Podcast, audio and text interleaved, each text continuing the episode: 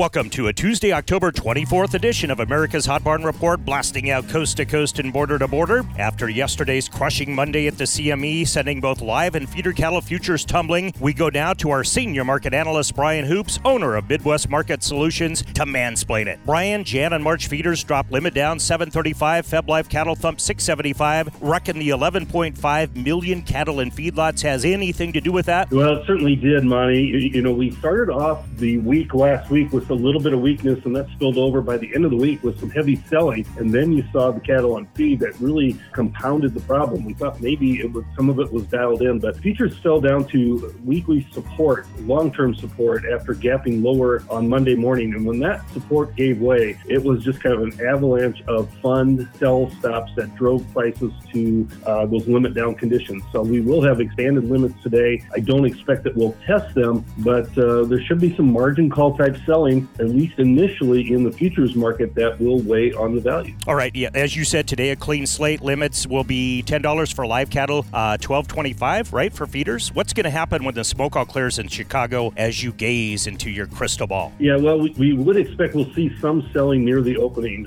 uh, maybe right on the opening or, or shortly afterwards. A lot of these uh, firms and individual traders looking at some hefty margin call type uh, trade this morning. And unless futures come right back, we expect that they'll go ahead and dump some positions, which will put more pressure against the markets. Now, I think we will find some support. Usually we get massive selling interest in three days. We had Thursday, Friday, and Monday as a heavy, heavy selling pressure against these markets. Fundamentally, I don't know that it's really justified. Yes, we did have more cattle placed than expected, a little bit more on feed numbers, but really not a major surprise. You look right. at the, the show list numbers this week for the cattle market, they are down substantially, eleven thousand head compared to last week for a total of two hundred twelve thousand head. That bodes well for the cash markets, which were stronger again last week. The uh, box beef m- numbers um, trying to stabilize and move higher. So we're, we're expecting to see maybe a cash market's at least steady to higher this week, and the futures market is going to have to play catch up to those cash markets. That's right. Despite the drop, Torrington had a Monday sale, Torrington, Wyoming, and they had five hundred twenty pound feeders sell for three sixteen on Black Monday. Brian, thanks for sharing your wisdom with us. You have locations in Minnesota, North Dakota, South Dakota, Nebraska, Iowa, and Missouri. How does someone in need of your services get a hold of your team? Yeah, a good way to find out all those uh, office locations and phone numbers is to look at our website, midwest market solutions dot com. If you have questions, you can call me directly, four one seven, five oh one, five one three two. Brian Hoops, you are the man. Thanks for your time, sir. This Breaking Beef News brought to you by Stockman's Livestock, Lemon Livestock, North Platte Stockyards, Saint Ange Livestock, Platte Livestock Market, Tri-County Stockyards, Torrington Livestock, Creighton Livestock Market, Bassett Livestock Auction, Mobridge Livestock, Ogallala Livestock Auction Market, and Prussia Livestock.